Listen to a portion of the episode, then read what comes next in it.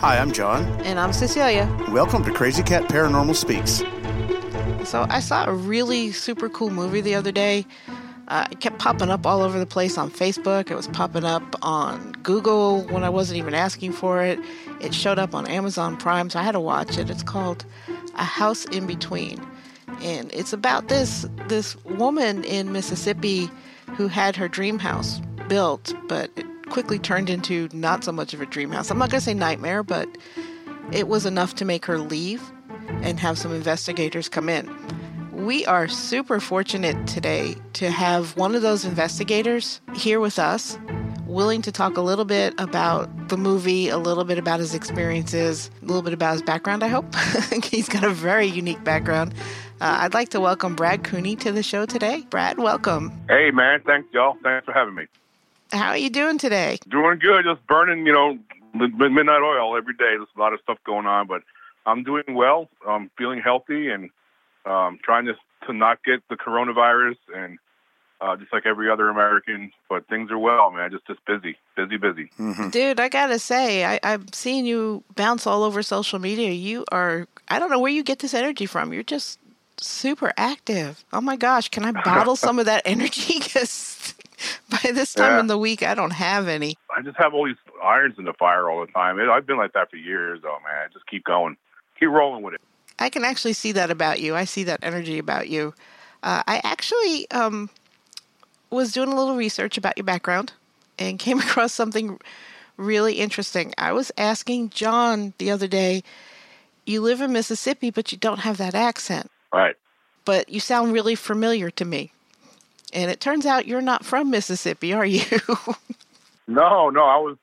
I was born and raised in New York, about 39 miles north of the Bronx, in lower Putnam, upper Westchester mm-hmm. County area.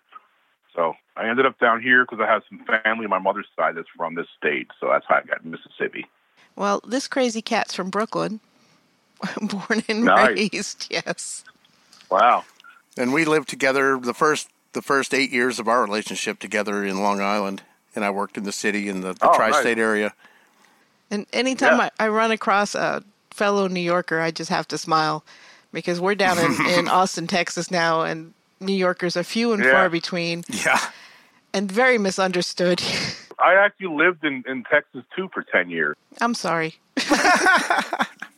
What part? I don't know. I loved it there. I lived in a little town called Shirts, Texas. It's just northeast of San Antonio. Mm-hmm. Yep. Yeah.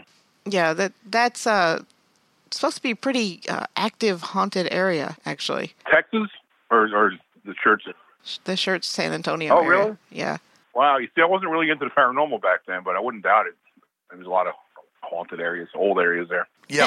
And that's true. You did not start out as a paranormal investigator. That's right. You had a very interesting career before that. Can you talk a little bit about what you did before that?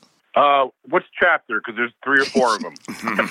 How far back are we going? You are so fascinating. I am willing to go as far back as you want. I know you're in the military. Yep, 4 years in the Navy. Yeah, I was stationed in Norfolk, Virginia. I was on the USS Truitt. It's a fast frigate ship, and basically my job was to track Russian submarines, which is pretty cool. Oh, that's neat. Now this is back in the mid '80s when the Cold War was still a thing, and there's a lot of cat and mouse games with the Russian Navy and the American Navy. And, so we did a lot of patrolling off of the East Coast, and even was deployed over into the Middle East and the Mediterranean. So got out of the Navy, and I ended up in Texas for, as we mentioned a few minutes ago, and stayed there about 10 years. But I have a background in podcasts and in boxing. I founded a boxing website that really did well. We had 12 writers that worked for me. What time period was that? The boxing website was, I shut the website down about 7 years ago because social media happened. That's what happened, because previous to that, before like Facebook and Twitter really took off big, we were making money through advertising. With boxing promoters would pay us to promote their upcoming cards. Yeah. They would, pay us banner space on the websites. And so when social media happened, that kind of killed us as far as revenue, because promoters were like, well, why should we pay you guys money when we can just amass our own followings on our own social media. So that I kind of lost my fire because it just got too difficult to keep writers, and I don't blame them. You know, who wants to stick around and write for free? You know, so the challenge of keeping a good writer staff, it just got a little bit too much. So I just kind of put it down, and we closed up the website. But it was a nice run because we had press credentials to all the big fights, ringside seats, and that's a big deal. Interviews with the biggest names. Yeah, it was great. I mean, it was a great run. Had a lot of fun. I rubbed elbows with a lot of people. Met a lot of big name fighters. Became friends with a lot of them. Cool. Personally, friends with Manny Pacquiao to this day, and Roy Jones Jr. is a good friend of mine. But then once that stopped, there was a little void in my life. You know, I didn't know. I no longer had the website, the boxing website. I'll always be a boxing fan. And I've actually published a couple books, too, in boxing. But once I shut down the website, I was just kind of looking for something to do. And that's kind of when I picked up my podcast, started interviewing. And I actually used a lot of my contacts that I made throughout my boxing journalist career. And that helped me to get pretty big-name guests, like, right out of the gate when I first started the podcast show. So I had a little bit of an advantage as opposed to somebody just starting out. I already had a pretty good Rolodex full of people. So I was able to transition from the boxing coverage to a podcast, and I just mixed up the genre. I had so many different guests from different genres. I was going to ask you about that. How long did you do the interviews at the website and all that? How long would you say you did that? Probably close to 10 years. Close to 10 years. If not a little bit more. The whole boxing chapter of my life was about a little over 10 years. I know back in 2005, I promoted a fight, too. Oh, wow. You know, there's a fighter, he's called Butterbean. He's the king of the four-rounders, they used to call him. He's a big guy. He's probably like 400-pound guy. He was in some movies. He was with Johnny Knoxville in a movie called Jackass. Yep. And he was on the WWE WrestleMania a couple of times. But he was my main event, and I actually had Tanya Harding, the figure skater, she was actually on the card, too, as like a celebrity boxing match, and I promoted that, and we did that at the Jackson Coliseum here in Mississippi, and that was in 2005. It was pretty close to the same year I published the boxing books, too. So, yeah, I had a pretty cool run in the boxing world. What got you into all that? So I grew up in New York, as you know, and my dad was a big boxing fan, so I used to watch boxing matches with my dad on Wide World of Sports, which tells you how old I am. The agony of defeat. Right. You know, that's back before we had TV remotes when you had to actually get up and actually physically change the channel on the TV. That's why most people had children. Yeah, no kidding. But my dad was a big fight fan, so I got into the fights, you know, boxing matches with him. And I was a huge boxing fan in the military still. And when I got out of the Navy, I continued to be a boxing fan. And then when I moved to Mississippi in like 1999, I read an article about a fighter named Jerry Cooney, who's a distant cousin of ours, we believe. And Jerry Cooney fought Larry Holmes for the heavyweight title back in the 80s. And I saw an interview with him on the internet. This is a long time ago. And the person that interviewed him was a guy named Brad Berkwit. And so I reached out to him to see if I can get a picture that I had already of Jerry Cooney signed, because I knew he knew him personally. And so I developed a friendship with that guy. I'm making a long story short, too. And ended up I ended up starting writing for boxing websites. And I grew a big readership, and I actually must have did pretty good because I ended up writing for some of the real big websites, the fightnews.coms and the boxingscene.coms. And that transitioned from, then I started writing for boxing newsstand magazines, Boxing Digest magazine, and Premier Round magazine, and I just took it from there and just kept growing my boxing career. When I say boxing career, I never fought. My boxing journalistic career would be more accurate. And it just grew, and then we found the website, and I actually wrote for a couple boxing websites, and a lot of times the boxing website owners, they didn't really treat their writers very good. And I was writing for one where this guy who was running the website, he wasn't a very nice guy. And one day I said, you know what, I can actually do this. I can found my own boxing website and just work for myself, and I'll treat writers a lot better than this guy does. So that was my initial idea, to start my own boxing website. You're like a super go-getter, dude. Yeah. I'm going to rub on your elbow and try and get some of that mojo this way. So, I hear you, man. Who was your favorite boxing interview? Can I ask that? Man, there's been so many. I mean, literally thousands. Oh, wow. I could tell you a couple of quick funny ones. So, like, Evander Holyfield, he's a four-time heavyweight champion of the world. Oh, yeah, sure. And actually, I'm pretty good friends with Evander to this day as well. But one time, I interviewed him, and I had him on the phone. And when you're a boxing scribe, you get interviews, like, however you can get them, on the fly. I used to walk around with a digital recorder in my pocket at all times, because I never knew who I was going to run into. You have to be at the ready. Yeah. So I called up Holyfield one time because a huge boxing story just broke, and I wanted to get Evander's thoughts on this big story that broke out. And he said, "Yeah, I'm a little bit busy, but we can get one in real quick." So he's driving his car while he's talking to me, and I'm doing the interview. And all of a sudden, I'm like three questions into the interview, and he says, "Oh, Brad, hold on a second." So I'm like, "All right." So I'm holding, and all of a sudden I hear, "Yeah, hello, I need a number 3 with a no pickles, a 6-piece chicken McNugget, and a Diet Coke." Yep. So I'm like, holy crap, here I am doing a podcast. This guy puts me in, he's ordering his food like during a live podcast, a live interview. I thought that was pretty funny. That is funny. But there's been a lot of them. Larry Holmes, the former heavyweight champ, he's a real fun guy to talk to. Manny Pacquiao. See, me and Manny Pacquiao have a pretty unique relationship because when Manny Pacquiao is an 8th division world champion. I'm not sure if y'all know who he is, but he's huge. He's one of the most famous fighters of all time. He's won world titles in 8 different weight classes. Goes to show you how good he is. Oh yeah, that's not easy. I don't know if it's been done before. No, and he's actually became a senator in the Philippines. He's from the Philippines, and now he's a senator in the Philippines. And he'll probably run for president in the next 5 or 6 years, I wouldn't doubt. And he'll probably win. He's humanitarian. He's a really good guy. But when Manny Pacquiao first came here to the States from the Philippines, he didn't speak a lick of English. And I was good friends with Freddie Roach, who ended up being his trainer.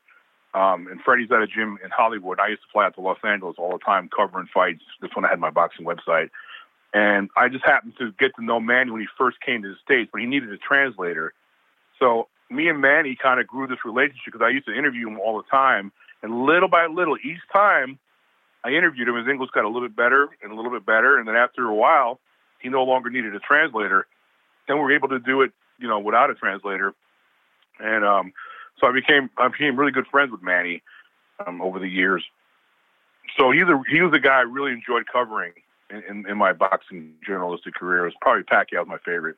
You've done thousands and thousands of boxing interviews. I'm trying to make the connection here. Were you sitting around one day and said, "Hey, I've got a recorder in my pocket anyway.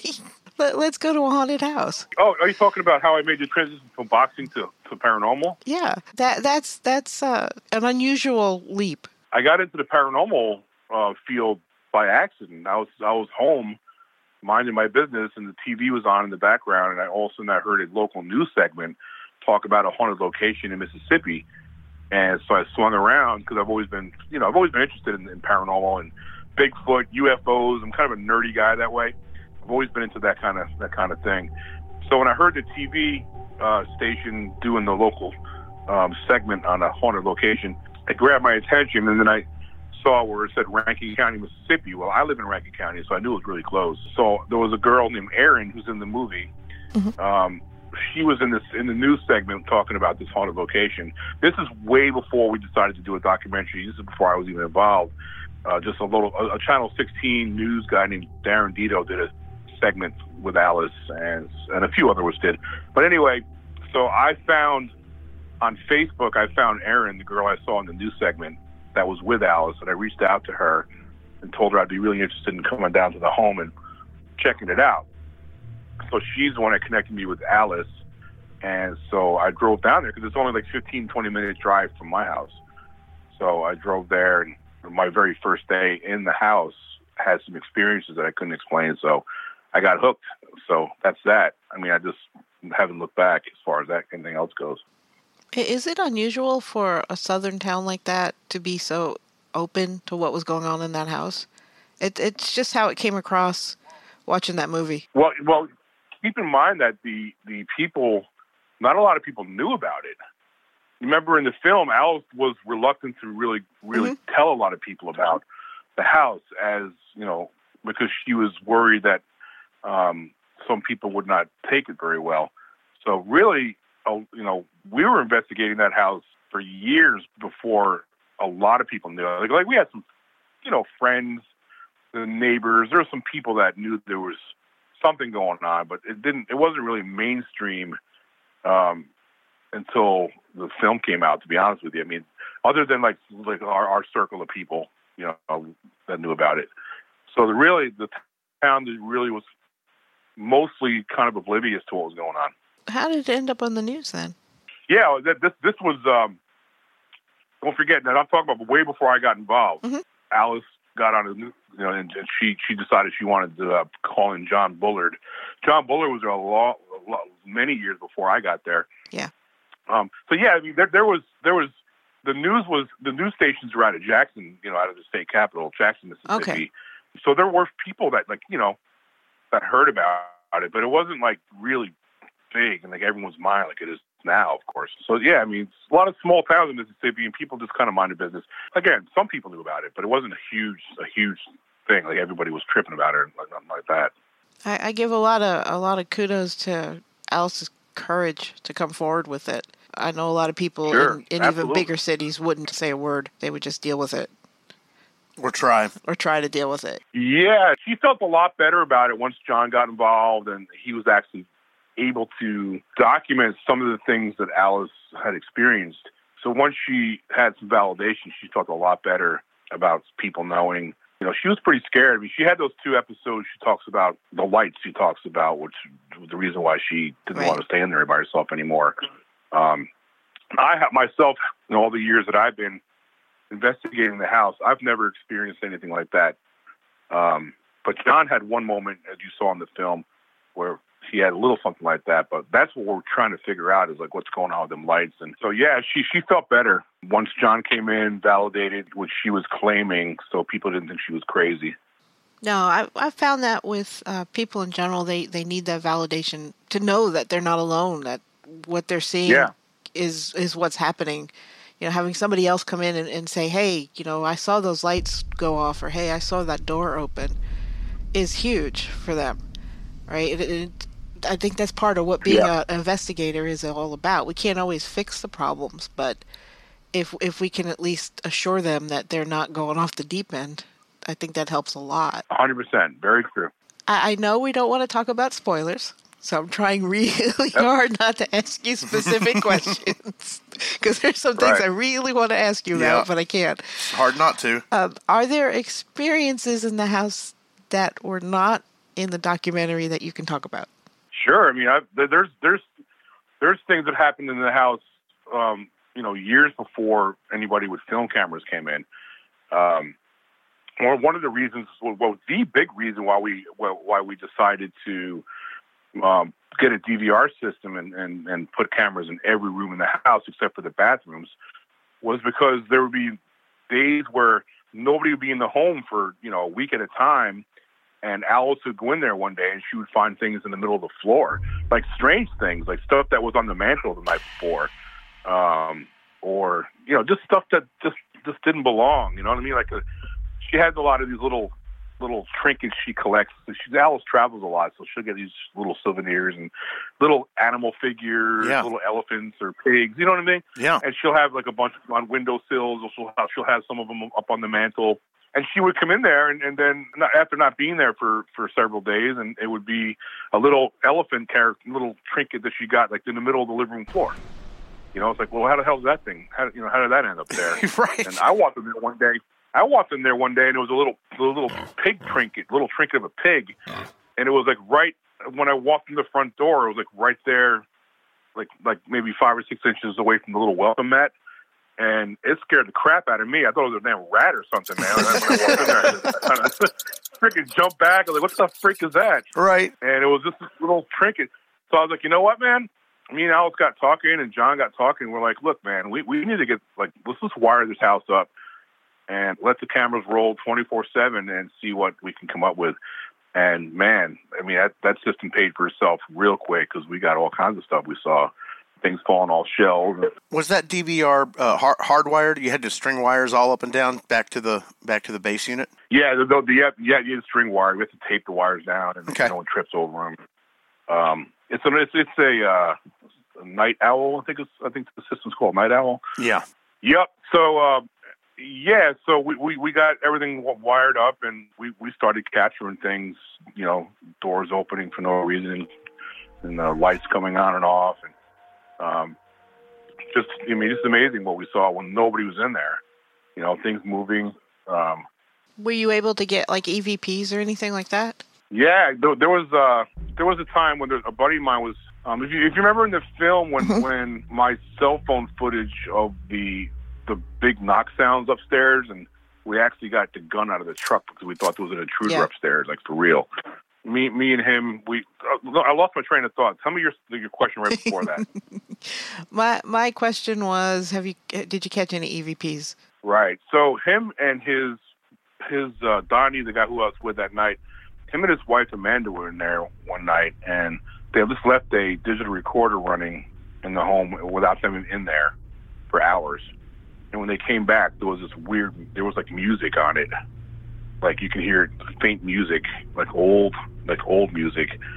So that's an EVP that happened when nobody, and I've left digital recorders in there also and picked up some EVPs.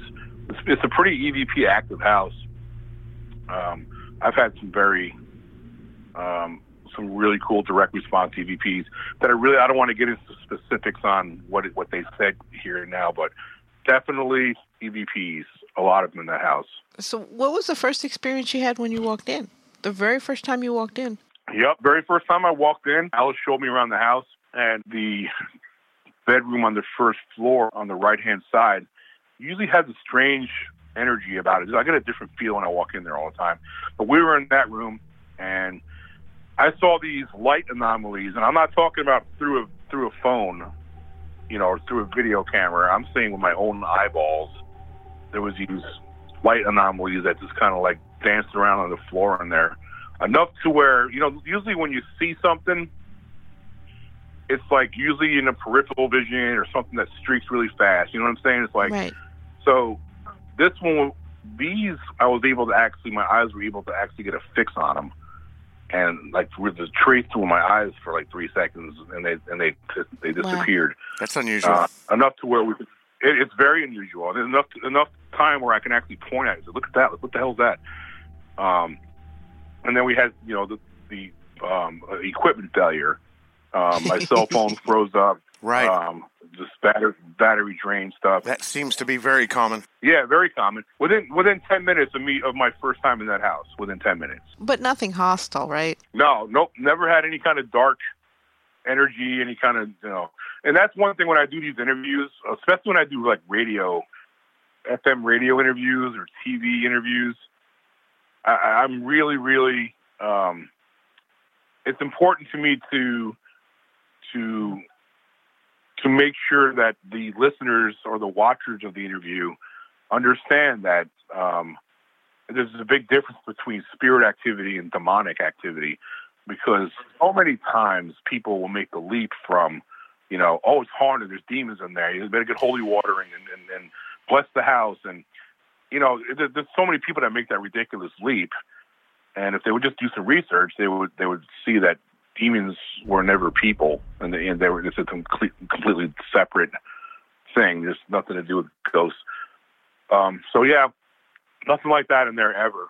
We've had some aggressive-sounding EVPs, some mean-sounding EVPs, but never anything that, like, you know, was threatening, like physically threatening or any kind of, you know. No scratching or poking or concussions. Right, or like massive temperature drops. We have like steam coming out of your mouth, like you see in The Exorcist and stuff like that. None of that crap. We've been out quite a bit, and the temperature drops and things like that I've not experienced. Well, very little. I actually have one time, and this is up in upstate New York. I did. Yeah, but that's upstate New York. It's cold. No. This was in the summertime.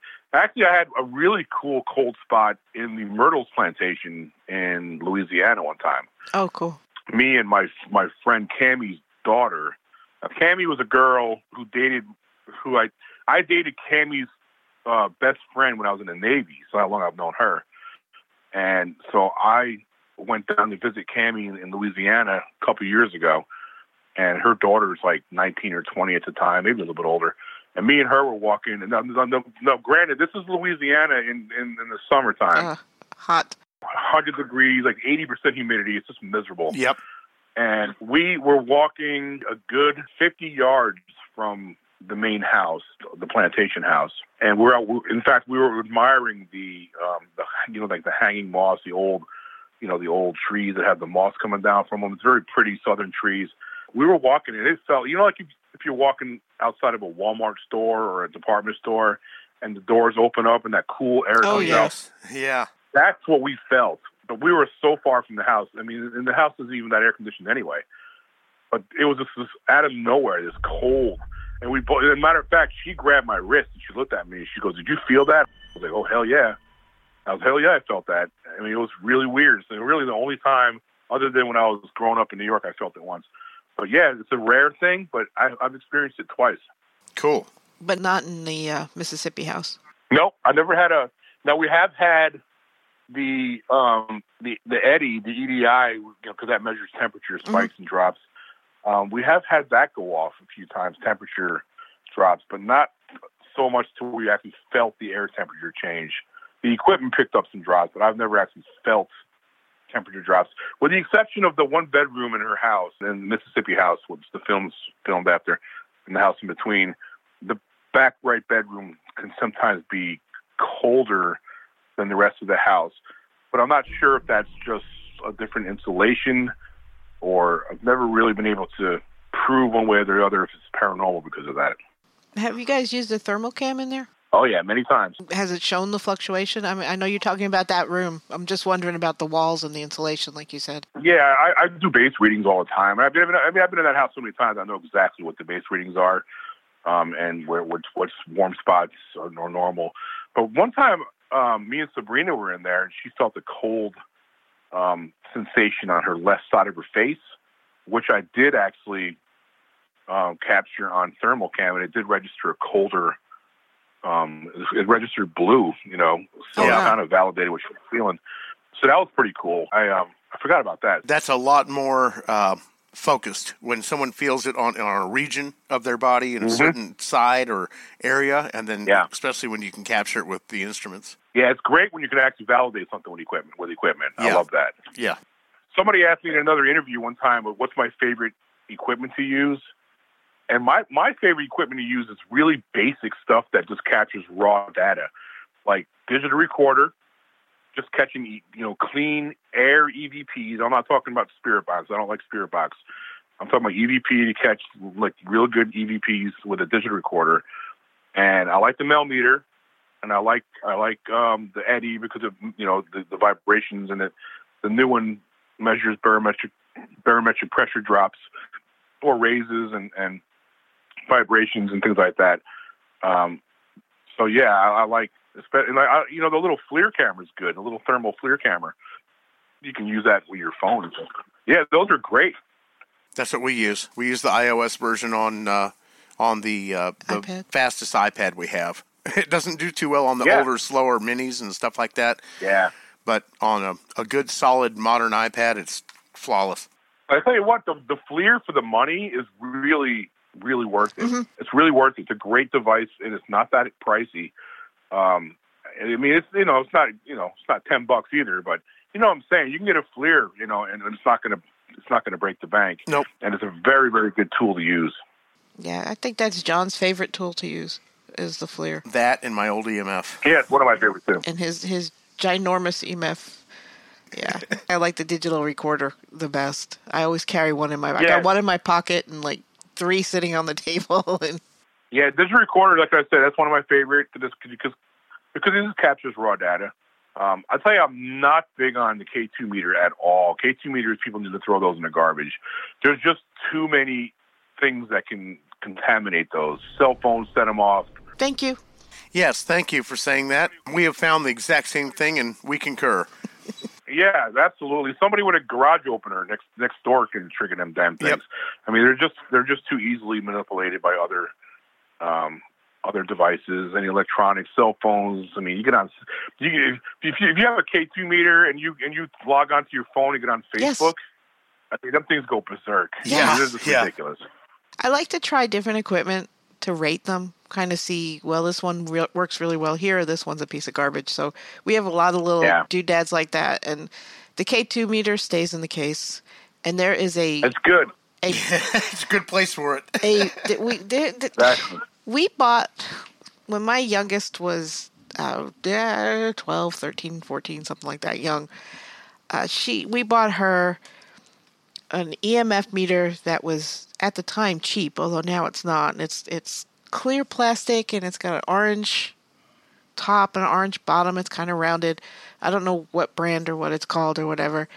That thing is the biggest piece of crap, and I see it everywhere on investigations. Yes. It's very commonly used. Crap. We see it on TV. We've gone on tours with groups and stuff like that, and a bunch of people bring those along with them. I want to slap it out of their hands and say, don't waste your money. Yeah. I mean, when we bought it was $17. I expected it to be a piece of crap. It was $7. Now it's like $40 or something. Yeah. It's like some ridiculous price. But if you take a step, it bounces. Yep. I'm also not big on the spirit box either, because really a spirit box, all it is it's a radio receiver. It's just a radio receiver. It picks up radio stations, and it just scans frequencies. It's almost like if you take your – remember the old cars? You had a car stereo, and you take your hand in the knob, and you whip it to the left real quick, and the dial is going to flip. You know, it's going to whip to the right, to the left, right, and it's going to pick up a bunch of data. That's all the spirit box is doing. Remember the high-end stereo systems, like living room home stereos? They had that. Yeah. You could momentum would continue spinning it, so you spun it to the right, and it would go 3/4 of the way up the dial before it finally stopped by itself. Stop.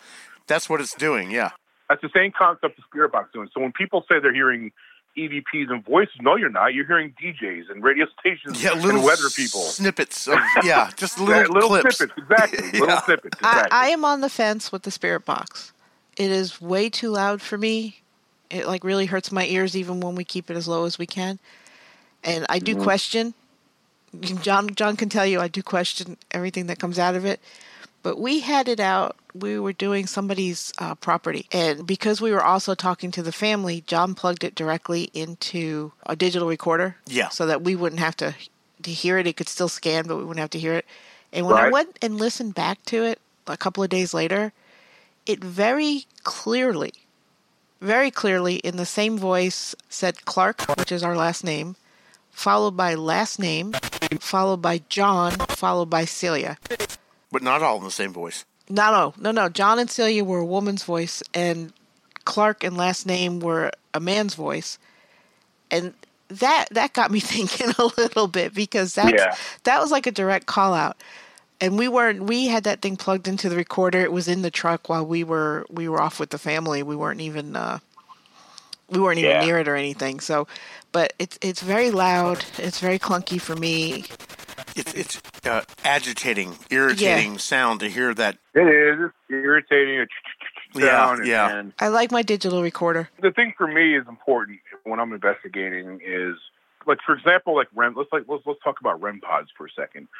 So REM pods here lately, especially the last couple of years, people are less and less enamored with them because they too can be contaminated. Mm-hmm. They can go off when certain other things have other electronics are around them. Right. So, but with that said, I don't dislike REM pods as much as I dislike K2 meters. REM pods are a little bit harder to make go off. So with that being said, if I'm going to use a REM pod, I get a lot more comfortable saying something might be paranormal if I can get some direct responses from REM pods to go off on command, make it go off 3 times, and the thing blips 3 times. And if I see patterns, that's and again, speaking of patterns, the same thing with flashlight conversations. I'm not even sure I understand how those are supposed to work. Well, people use the mag lights and they set them to where it's like in between, not on and on.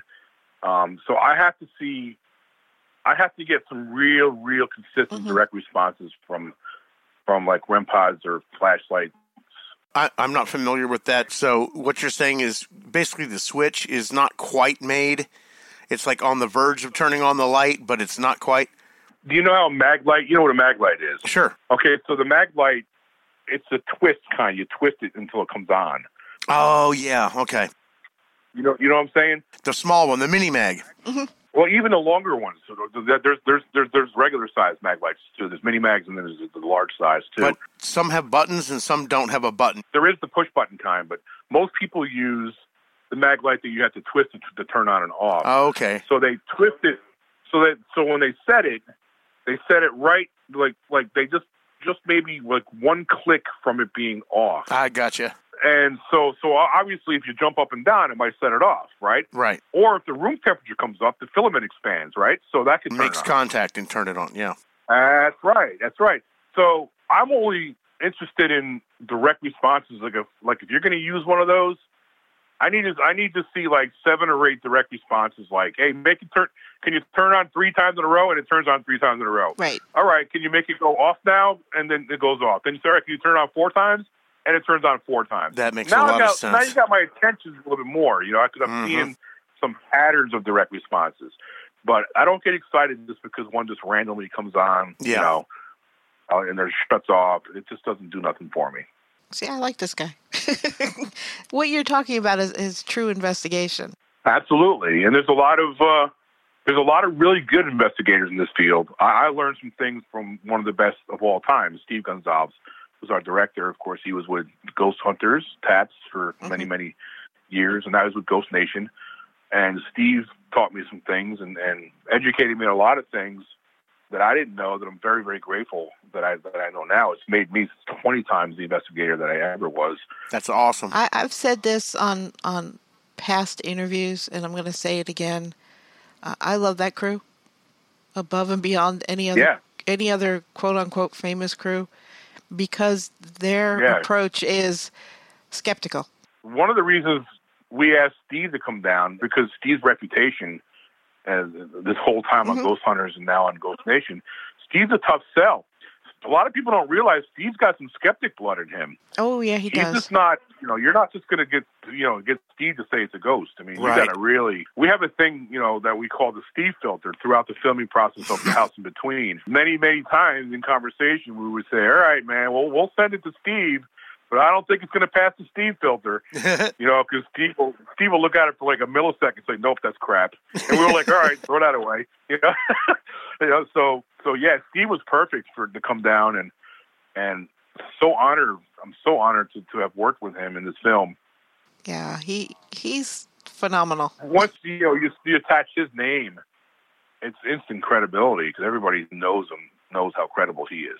Well, he doesn't BS, and he doesn't go out of his way to make something look like right something that isn't look no, like no something smoke that and mirrors. Is. There's no smoke and mirrors in there. It's right, and tell me to cut this out if I'm not supposed to say this, but him bringing in the scientific aspect during this documentary, I thought was fantastic. It was brilliant.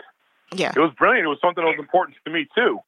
I think the fact that Steve wanted to go science as hard as he did was genius because, first of all, we need skeptics in this field because skeptics filter out a lot of the bull crap. It keeps people on their toes. There are some people in this field that aren't so great, and they will purposely come up with some bull crap and fake things. You know what I mean? And so we need to have skeptics.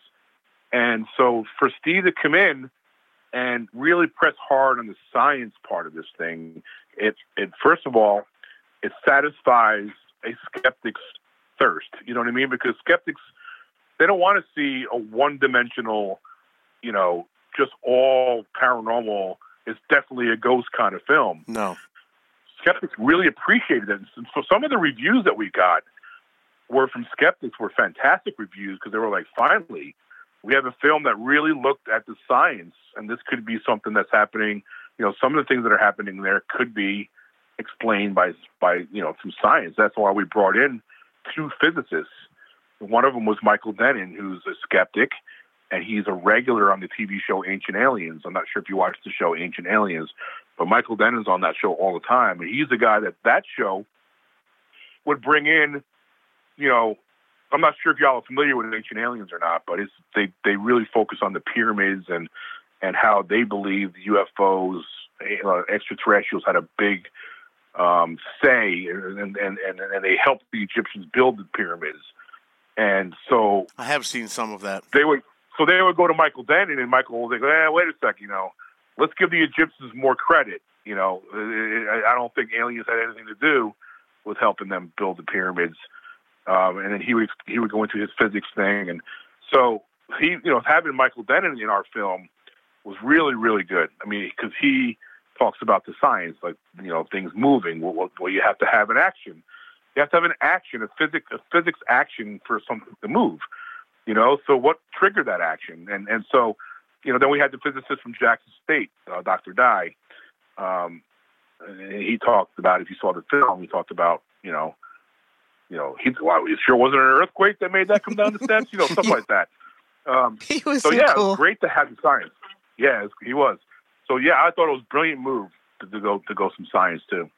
And I like that. You know, they went around the house. He went around the house. Steve went around the house. You guys went around the house. Mm-hmm. You knocked on the stairs. You brought in the electrician.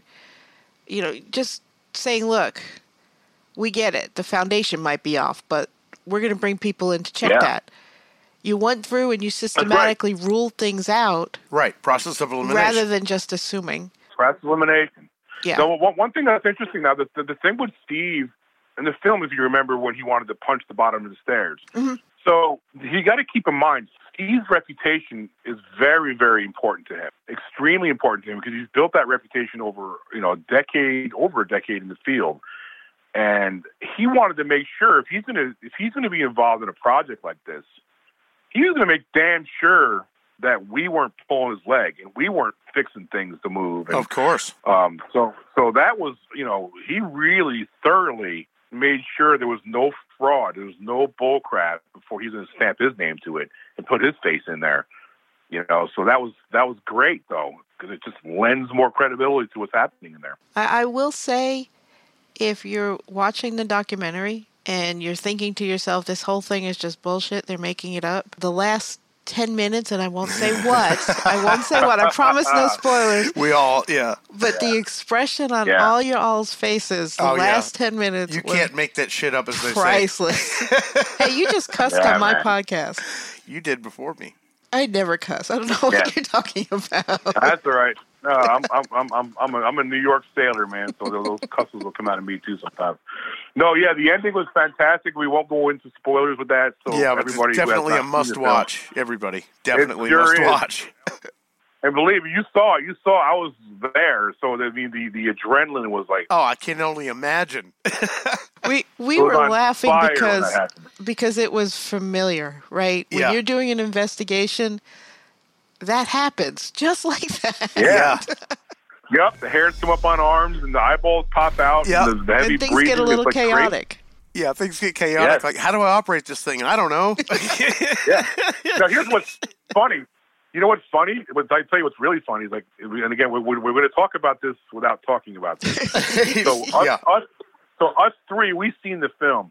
So you saw the body language, right? When that happened. Oh yes. So don't forget. So you saw the body language of Steve and Kendall. Keep in mind, Kendall. I'm not sure if y'all know this or not, but Kendall Welton, the director, he also directed the film with Steve. Kendall was the cameraman for Ghost Hunters on Sci-Fi Channel for every season. Is that where I know his name from? So when you watch the old Ghost Hunter TAPS shows, the Sci-Fi Channel version of Ghost, not the reboot, the TAPS. I know. Every episode you see, you're looking through Kendall's lens, because Kendall is the camera guy. So keep in mind, so Steve and Kendall, they've investigated the most haunted locations in North America, right? So you know some shit went down for them to have that kind of body language. Exactly. You know what I mean? So that's what's great about it. The whole documentary from start to finish was really good, right? It was interesting. It was to the point. It didn't overblow things. It didn't make things very campy. It was very believable, right? Just like it should have been. But those last 10 minutes, man, they really made it. So if you're watching the documentary, don't get up and go to the bathroom or get popcorn or anything the last 10 minutes of it. Exactly. And while I'm thinking about it, I want to give a couple quick shout outs. Absolutely. Please do. The reason why the film's as good as it is, as great as it is, first of all, of course, Steve Gonzalez, he was the big boss, and him and Kendall directed the film. The two directors are Kendall Welton and Steve Gonzalez. And Kendall also did a lot of the camera work. The cinematography is brilliant. And Kendall's a genius with a camera. Yeah. He's a genius. I mean, the genius with the optics and the angles and the lighting. And shout out to Corey Frost. Now, a lot of people don't know this about the editor of the film, Corey Frost. Corey Frost is an Emmy Award nominee. Oh, I didn't know that. He was nominated for an Emmy Award that he did for a sports documentary before our project. And he recently just finished doing the editing and working with the new Shaquille O'Neal reality TV show. So Corey Frost is also genius level when it comes to editing. And also Vera Welton, Kendall's wife. Mm-hmm. Vera Welton played a huge part behind the scenes putting this film together for us and producing. And I don't know if you know this or not, but Kendall's wife, Vera, was on the TV show Ghost Hunters Academy. Do you remember when they had the Ghost Hunter Academy shows? I heard about it. I never actually watched it. I confess, I never actually watched Ghost Hunters Academy. It was a spinoff from Ghost Hunters, and they had Steve did a show where him and Dave Tango were the two guys, and everybody would, the contestants would come in and they would do investigations, and then the winner would make the TAPS team, would be on the Ghost Hunters show. And so Vera was one of the contestants, and then Kendall was the camera guy, so he fell in love with her, and they married her, and they have a great family now. And so Vera Welton was a big part of making the film from behind the scenes, and so I wanted to shout them guys out. The everybody else, the whole team was great. And I'm gonna just throw this out there: if any of you all want to come and sit with us and chit chat on our podcast, you are more than welcome. Brad can hook you up. Yeah. We would love to have you. Just drop on in and say hi, and we would go from there. We'll make it happen, yeah. Beautiful. Any upcoming things, Mr. Cooney? For me personally? Mm-hmm. Now's your time to shout it out. I always have things in the works. My podcast show, BradCooney.com is my podcast show, and I interview all different, I mean, I've interviewed rock fans and NASA astronauts, and I interviewed the guy that built the rover that's on Mars, the computer that's on Mars. SETI personnel. Oh, cool, man! I do. I worked with the TV show on NBC called The Voice, the singing show. Oh yeah. I've been working with them for 9 seasons, and I'm working with NBC World of Dance, a new show. I'm doing podcasts for them. This is my second season with them. So yeah, the podcast show keeps me really busy. Of course, The House in Between, the film is out. It's in 26 different streaming platforms and Amazon Prime and Dish. There's a ton of them. It's everywhere. I can't. It's ranked pretty high, right? It's ranked. Oh yeah, it's still burning up in some categories in the charts. I mean, it's really. I mean, we're 7 weeks out from the release date, and we're still charting. So it's got some good stay power, which we're really excited about. Good deal. Well, in all fairness, I did watch it 4 times. So, you know what's really cool? A lot of people tell us that they've been repeat watchers. They've watched it 3 or 4 times. Well, you catch different things every time you watch it. Yep. It's definitely worth. It's worth it to watch it once. It's worth it to watch it twice. I can't say that enough.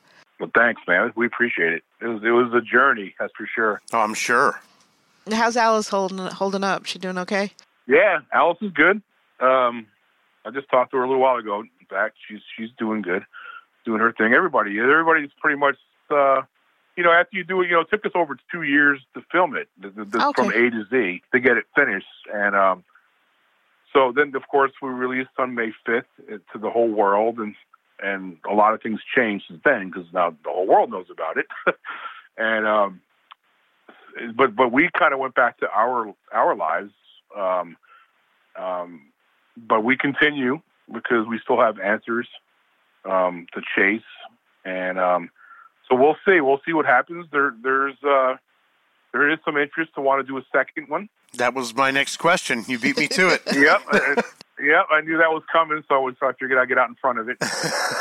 We don't know 100%, what's going to happen with that, but there is certainly, I'll say this, there's certainly a lot of interest from the viewers for a second one, mm-hmm. And there is some talks of possibly, from the team to do a second one. We just don't know yet. It's early, sure, and that's something I'm sure will be discussed in the weeks and months to come. So we'll find out. Well, we'll see. Will you keep us up to date? Of course. I'll come back. Oh, awesome. Thank you. Yeah, we'd love that. And I really appreciate you taking time out of your crazy, crazy schedule. I've seen your schedule. It's really crazy. So yeah, it's nuts. I appreciate you coming and spending some time with us little crazy cat people and letting us into your world just a little bit. Well, I appreciate you having me. I had a lot of fun, and I'll be glad to come back anytime. We look forward to it. Remember you said that. I'm holding you to it. Always do it. All right. Thanks a lot, Brad. All right. You have a good night. You're welcome. Good night.